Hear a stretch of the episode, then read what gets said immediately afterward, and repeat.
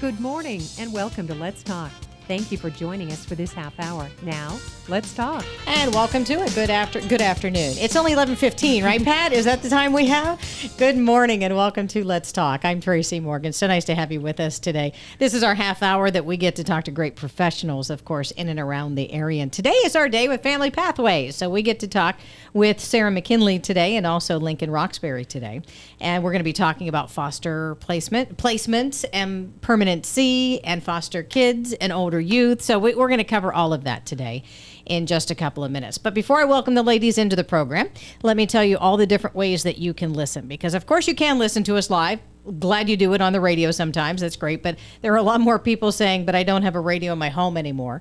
So you don't need a radio to listen to radio anymore. What you can do is go digital, as we have. So you can put an app on your mobile device, whatever device, and that can allow you to be mobile for the day. You can listen to us streaming on our website. So just go there, whether it's on your laptop or your computer or your mobile device, if you want to do it that way. And you can go to WISR680.com and you're going to have a button there that says listen live. Oh, while I'm talking about the website, you can go there after we're done because this will be the podcast of the day. And so what you do is in the menu bar, you press program or click program and then drop it down to Let's Talk, and you can listen to it after we're all done. Now, uh, you can also listen to us with your Alexa powered device. And you can just say, Alexa, play WISR 680 AM. I think I got everything off my checklist. Okay, so different ways that you can listen. And again, you can listen to this in its entirety after we are done. Sara McKinley with us, the placement coordinator with Family Pathways. Lincoln Roxberry is in today, the permanency specialist, or one of, uh, with Family Pathways. Welcome, ladies. Nice to have you both here. Hello. Yeah. So uh, let me start with you, Sara, because uh, you are the placement coordinator. We were just talking how long you all were there and how Yes. time flies. It does. Um, generally speaking, then we'll get into details when we're talking about foster kids and, Mm-hmm. and placements and permanency. How are things going at, at this time? I say of the year. You know, we've had an interesting couple of years. So how are you all doing right now? Things are starting to pick up a little bit more. We're starting to see some more referrals coming in. Um, I think now that some of the mandates have lessened a little bit, where people are out in the community more, so we're seeing a little bit more. So it's a blessing and a curse in its own way that we are able to see that that's happening, can put those interventions in place and get those kids in safe spaces. But also sad that that's we're, we are getting that increase, but it gives us that job security as well. Right. And, and Lincoln, you've been there for a few years now. So comparing what you've seen and then now where we are, where we are. Um, when, when we talk about kids, there are different ages. I know we're going to focus on older kids today, but even the younger. Um, have you seen a, a difficulty in transitioning back into life, or are they just more resilient than we are in, in trying to get back into whatever normal looks like? Yeah, I mean, in my experience, kids are way more resilient than we are. Right? Um, yeah, I think that, especially, you know, with COVID coming to an end, these kids are just ready to get back out into the community and be able to do things. Um, for so long, especially with my services, we had to do everything virtually, and that's really hard, especially with younger kids.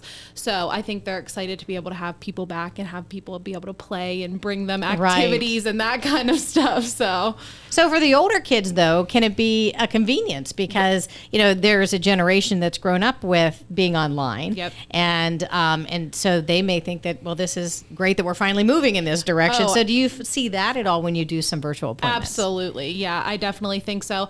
I know a lot of our older kids now that we're starting to transition back into person, they're like, oh, can we still do Yeah. virtual visits? And we're like, uh, we wish, but you know, we're we're trying to get back. We like to be in the home to be able to see them with their caregivers, you know, that kind of interaction. So sometimes you miss that when you're on the screen. I was going to ask, what do you miss? I'll ask you the same thing as well. But uh, Lincoln, what do you think that you miss? Not that you're not observant, but Right. it, it's there is a difference when you're physically in the same space. Oh yeah, absolutely. I mean, when you're in the house, you're seeing their interactions even with their pets and their caregivers and just what their room looks like and all of that kind of stuff. And whenever you're in front of a screen, you're seeing that little square. So, I mean, I think overall, just the general sense of how you're doing in that home and if you're succeeding and what kind of needs are being met and what are being missed, I think you don't get that full thing whenever. yeah, Sara, how yeah. about you? I completely agree with everything Lincoln said. Also, adding in that body language. We, we see so much in body language when we're talking to our clients, and um, that that that screen it it takes away a lot of that. I mean, you still can show some body language and everything, but we're missing the background pieces and if something's going on over here, how that kiddo's reacting to that situation. So we're not seeing that full pic. We weren't seeing that full picture. And now we're able to see all of the pieces kind of coming together again. And, and nice. body language is interesting for me to talk about. I just love nonverbal communication and Mm-hmm. looking at that. But when you're looking at nonverbal communication from chest up, waist up, you know, the little I call it the uh, Brady Bunch square online. You know, uh, you're only seeing a portion of the body where it is important to see like the feet mm-hmm. and how you're sitting and are your legs crossed or open or is, you know is your mm-hmm. body facing you or away. I mean, those are things that you you wouldn't be able to see on a screen. Most definitely, we're, if we're able to see if that kiddo's tapping their leg, that they're maybe a little anxious about something we're talking about, and being able to call them out on that in an appropriate Right, way, right, right. obviously, mm-hmm. and and talk with them and process if we're seeing that they're appearing more anxious than what they're actually telling us. So it's really nice to be able to have that in person again, to be able to have that interaction and, and connect with one another. And Lincoln, when when you're talking about the home, I'm going to move over to you again. Uh, Your your work really focuses on the home, doesn't it? Because you're trying to either reunite families or put um, a child in a, in a safe place in a new home. Right. So you have to understand that environment. Yeah, especially too um, as a permanency specialist, I do a lot of finalization services, which is preparing kids for an adoption. So once they get to that point where you know adoption is the only option on the table, and so just making sure those kids are comfortable, they have that good attachment when, with their caregivers, and like that's the best step for them. So I think that's really important as well. and adding into that having those conversations being able to go in person we're able to pull those kids aside and be, have those heart to heart conversations with mm-hmm. them instead of it being virtual where we're not sure if someone's listening in and maybe the kiddos aren't able to express their true feelings because they're worried that someone's hovering behind them impacting that Right. So how do you handle that when you're in a home? Are you able to go outside so you know that that's a safe space? You know, because sometimes in a home, you know, walls are thin. Yes, in some homes, definitely. Mm-hmm. you know, and so how do you handle that kind of scenario when maybe a, a child is uncomfortable with someone else listening to what they have I- to say? And that depends honestly in the services that we provide. From for my department, it is truly us going outside, kind of taking a breath of air. Um, permanency, they're able to take the kiddos out into the community and go do different activities, so they're able to completely leave that residence. Um, and we're we're kind of we're in there because we're monitoring the safety of the home, making sure everything's appropriate. So we often go outside and do a little talk with them, and maybe walk the dog if that's something they want to do, and just kind of catch up and get to know them that way. Yeah, and how are tensions within families and you all? Have you seen a reduction in tensions, or are you already in a very serious situation to begin with? You know, I mean, there are already tensions there. I would say it's it's already a stressful situation. Adding the virtual piece created more because Oh, it did lo- create I think Okay, it did because okay. a lot of the times when kiddos come into care, a lot of them are placed with their grandparents, and that generation isn't always the most technologically savvy. So that, Mm-hmm. that's okay. It's it- just, you completely know, yep. that's we grew up in a different world of our generation where yeah, we it have took me six months just to figure out where my camera was. You know, I mean, it, it just is. and I mean, I grew up in the, the generation that should know all of the technology things, but there are things that my kiddos that I'm working with are teaching me every day that I have no idea how to do Right. Something. So, me having those struggles, I can't imagine being a grandparent and having those same struggles and not knowing how to figure out how to connect to a, a virtual visit for that child and their parent either. So, that's creating that frustration and, and increasing the anxiety in that kid because they can feed into that and read into that anxiety or frustration that that adult's having as well. Yeah, I, I'm, I'm picturing, and, and I know as a parent, I could chuckle about it, but as a grandparent, I, I, it would be frustrating where the kid probably is frustrated because the grandparent doesn't know. Mm-hmm. Right. My kids get frustrated when me as the parent doesn't know, right. you know, and mm-hmm. meanwhile, I'm trying to struggle, and they come over and like, Mom, just hit this, you know, and then, you know, but that can compound the mm-hmm. emotions in the room because now the kid's just frustrated because it's like, we can get this done very quickly. Right. And, adults sometimes want to spend a little more time. Right, especially when we're going through our certification process for our emergency placements, because those are time, they're, they're time framed. So they only have 60 days to get that done. And when you're running into those barriers that technology can have, that can delay that can delay that process, but we don't have the ability to allow those delays to happen. So coming up with creative ways to assist those caregivers and making sure they're getting everything done and getting the knowledge that they need as well. Never thought about the timeline because you can't extend that, can you, Lincoln? Mm-mm. That is a regulatory requirement for any emergency placement. We have to have that done within that time frame. Interesting. Interesting. So, uh, and Lincoln, I'll come back to you because I keep bouncing. It's like a tennis match, right? I keep going back and forth, back and forth. Uh, Lincoln, so tell me how you handle a young person who may be either uncomfortable or they're quiet or they don't want to open up. You know, you have that barrier Yep. there and you have that time frame that you're trying to meet. So, how do you get a child or a young person to open up? So, I mean, I definitely think it's working at their pace. That's what I've really come to terms with is sometimes you always want to like push, push, push and you're like, "Come on, if you just like open up, we'll have so much fun." But, you know, it's not always it's not always that way and, you know, every kid is so different. I've never come across a kid that is the exact same. Um, so, it's just I think I like to work with them at their pace and if it, you know, for 10 sessions we only talk about very surface level stuff then that's okay. And by you know 6 months in if you're ready to talk then you're ready to talk. But I definitely think not pushing it and you know it's a little bit different because with you know the caregiver side we do have that certification process that deadline. But with our kiddos we have like a little more leeway as far as the timeline goes and the time frame so I mean if a kid wants to open up to me on the first session, that's amazing. That's great. But if it takes six months, then it takes six months. So, And I'm glad that we're bringing this point up because if there are parents listening, no matter what they're going through, Mm-hmm. you know, whether it's family pathways or not, if they're in that situation, I can only imagine parents saying, "Can't we just hurry this up?" You know, you know, and Mm-hmm. you know, I'd, I'd like to shorten this a little bit, or maybe it's not anything against you or the child, but it's the frustration that the child keeps going through Yep. these sessions and won't open up. Right. And and you're saying that that's okay. There, Yeah. There's a there's an end goal to this. Right. Yep. And even if it is, you know, slower paced and it takes a lot longer, I mean, at the end of the day, my goal is to just know, have a kid know that they have a support system, whether that's their caregiver, whether that's me, you know, whether that's their placement facilitator. So if, you know, we're only talking about my Little Pony for six months, then I mean, at least it's a connection that they have and it's someone that they can, you know, trust and look forward to coming every other week for six months, a year, however long it takes. Yeah. So, Sara, talk about that importance of having a safe spot for these young people. And I keep saying young people, I'm thinking of, I don't know, teenagers and up, you know, but mm-hmm. still, and younger kids, they also need a safe space. Mm-hmm. It's just when I'm asking you, that's what's in my mind. Mm-hmm. Uh, but talk about the need for a safe person or a safe space in their minds. I can't express the importance of that enough, in all honesty, because being able to have that safe space for them is so important. It lets them break down their guard or and, and truly express how they feel. Um, a lot of times, the workers sometimes can be the most consistent people in those kiddos' lives because maybe they haven't had the best home life and there's been a lot of people moving in and out of their home, and then they're disrupted from that and they're placed into a, a, a various they could be in a kinship home they could be in a group home they could be in a foster home.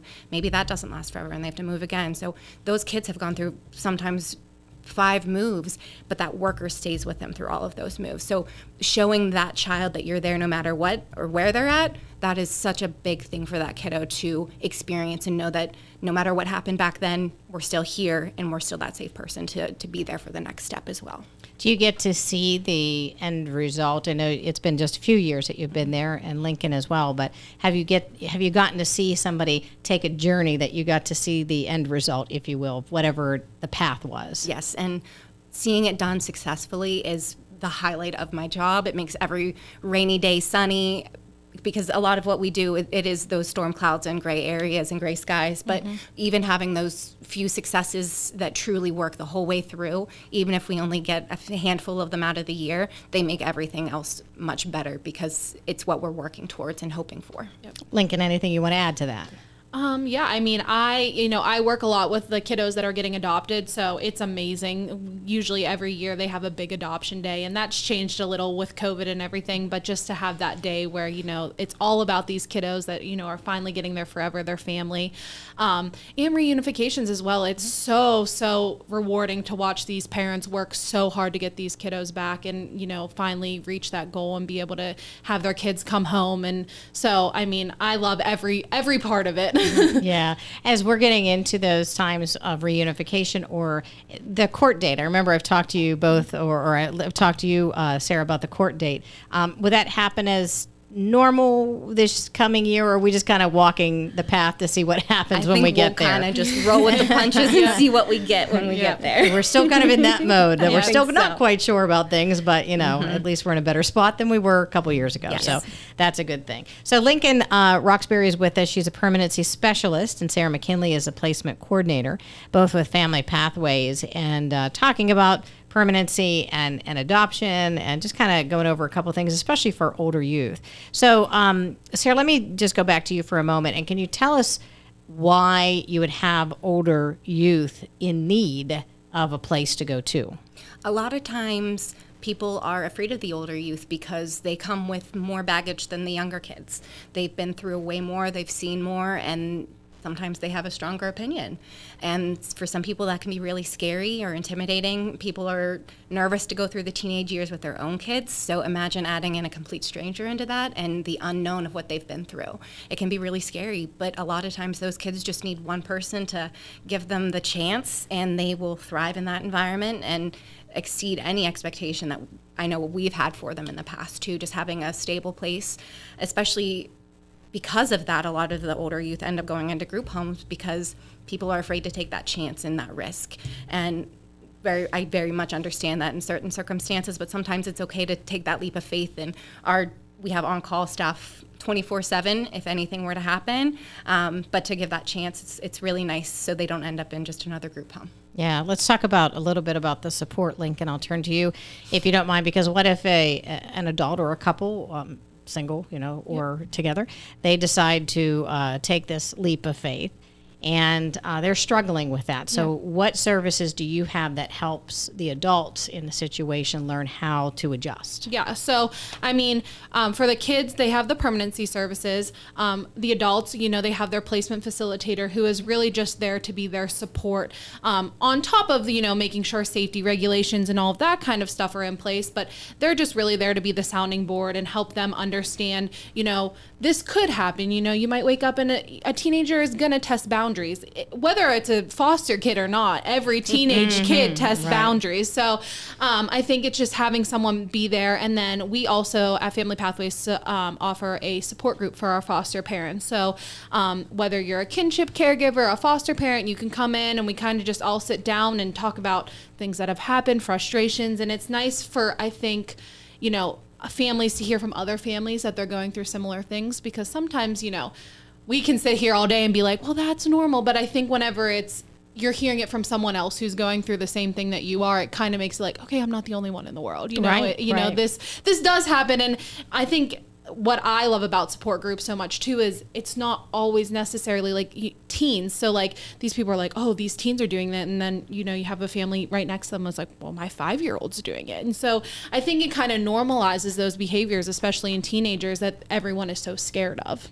Yeah, yeah, go ahead. And in partnership with that, we also, Family Pathways offers so many other departments and services too. We have the therapy, um, the outpatient department, we have family based services, we have a psychiatrist. So we have a lot of supports outside of the placement and permanency department too that we can utilize as resources to make sure we're giving our caregivers good information. But if they need that extra support themselves too, we can make those referrals appropriately to get the kiddo into therapy, to assist the caregivers in getting into therapy, or family based services to come into the home and help them be a cohesive unit as well. So we have a lot of different options in that.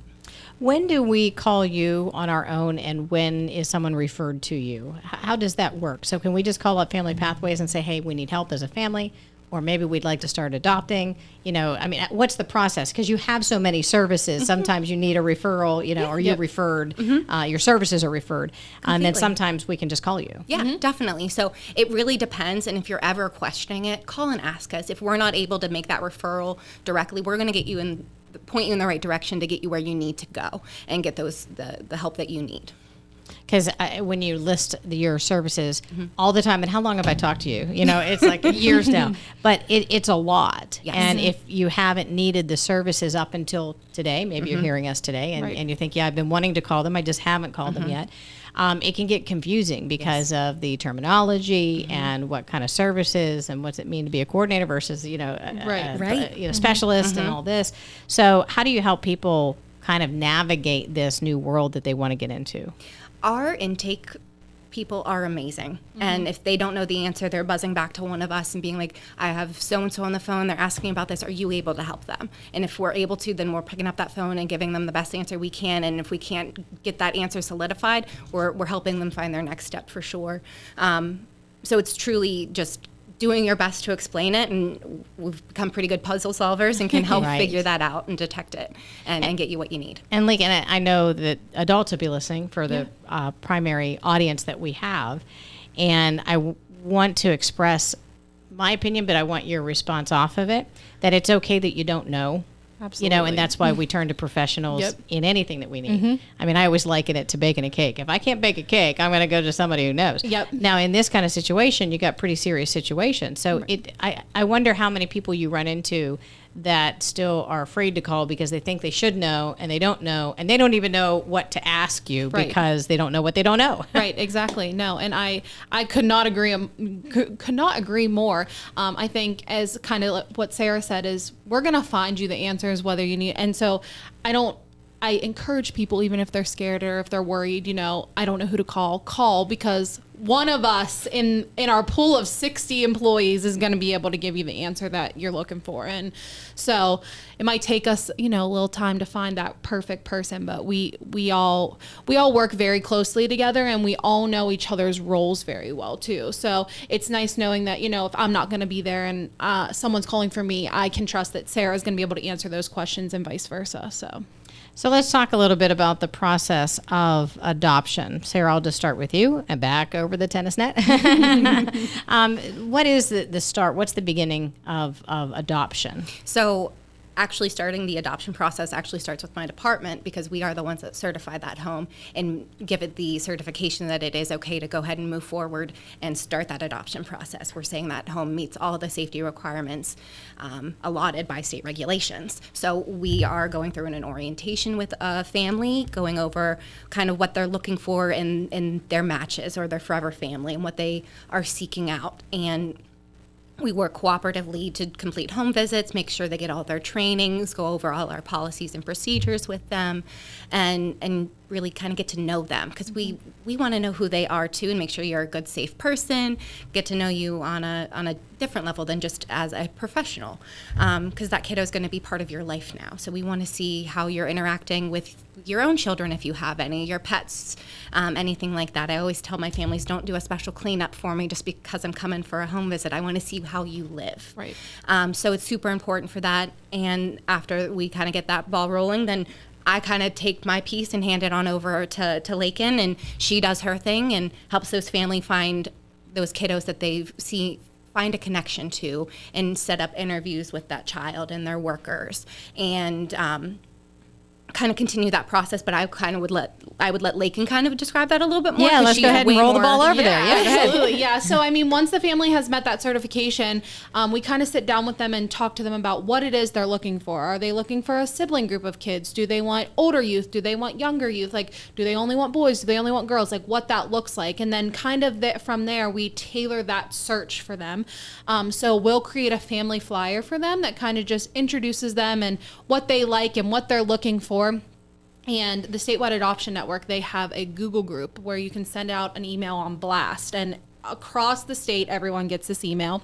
Um, so at that point, I would send out their flyer. And then if any workers who are working with kids who might meet those specific preferences or might think that they might be a good match, that's where the kind of matching process comes into play. And vice versa. If I'm looking, you know, and I see a kid and I'm like, oh my gosh, this would be the perfect kid for this family.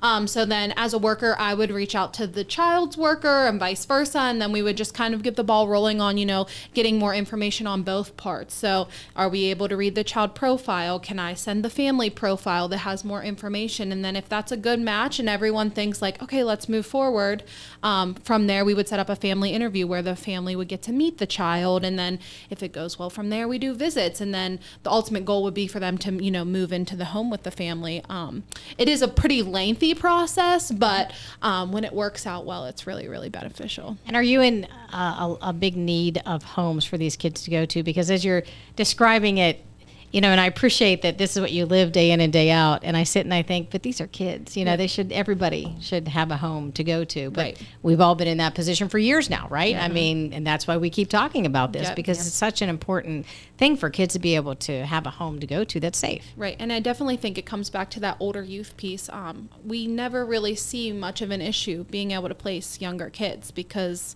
you know, everyone thinks you know they're young, they're adaptable, it's okay, and so I think that the biggest piece is these teenagers because that's day in and day out. We just see the need for these teens, you know, so so badly, and I think that you know, like Sara said, there is that that fear piece that plays into these families, and I think that.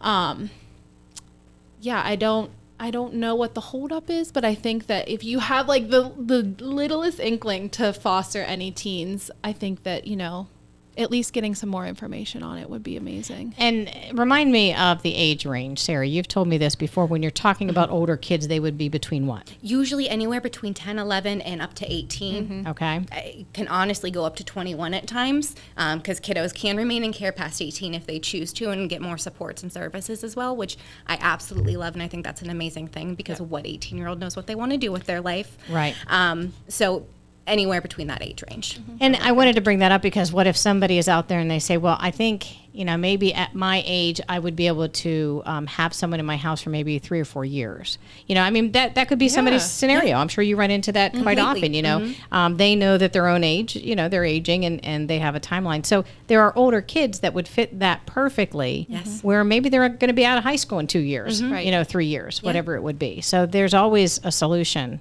Mm-hmm. I for- think we've seen most recently a lot of 16 and 17 year olds really needing that placement and it, they're so close to finishing their, their high school career and they need that stability to get them to that and i think that can set them up for a great future mm-hmm. have somebody there to watch them get that diploma. You know, it's so important. And all the other specific um, markers in life that we all look forward to. I mean, these kids want somebody there as well. So Mm-hmm. you can always make a difference and a big difference. We're running out of time quickly. So, Sara, let me get your contact information and, and how do we proceed if we are thinking about going uh, forward with this? so you can contact us at 724-284-9440 we can be reached via email at family pathways at familypathways.net and we can be reached at familypathways.net online Fabulous. All right. And you know what? Before you go, uh, let me ask you about the new part of your building, which forever to me will be the new part of the building. it could be 20 years old. It'll be the new part of the building.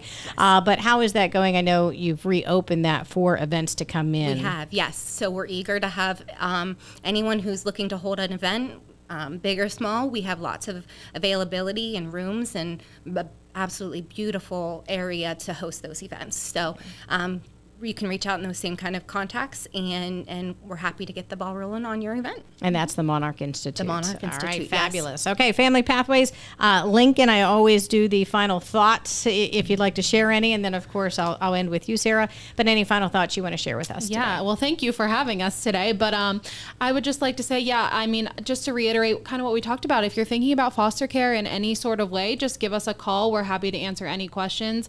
Um, I I hope that we are able to hear from some people who want some teenagers. Absolutely, absolutely. And Sara. Just it never hurts to ask for help. We're always there to to make a difference for you and and that child. Absolutely. Phone number one more time. 724-284-9440. Sara Lincoln, thank you so much for being here today. Thank Appreciate you. it with Family Pathways. And folks, again, if you joined us late in our conversation and you would like to listen to this again in its entirety, you can do that on our website. So what you would do is go wisr680.com, pick programs, let's talk, and then look for Family Pathways. Thanks so much for joining us. I'm Tracy Morgan with Let's Talk.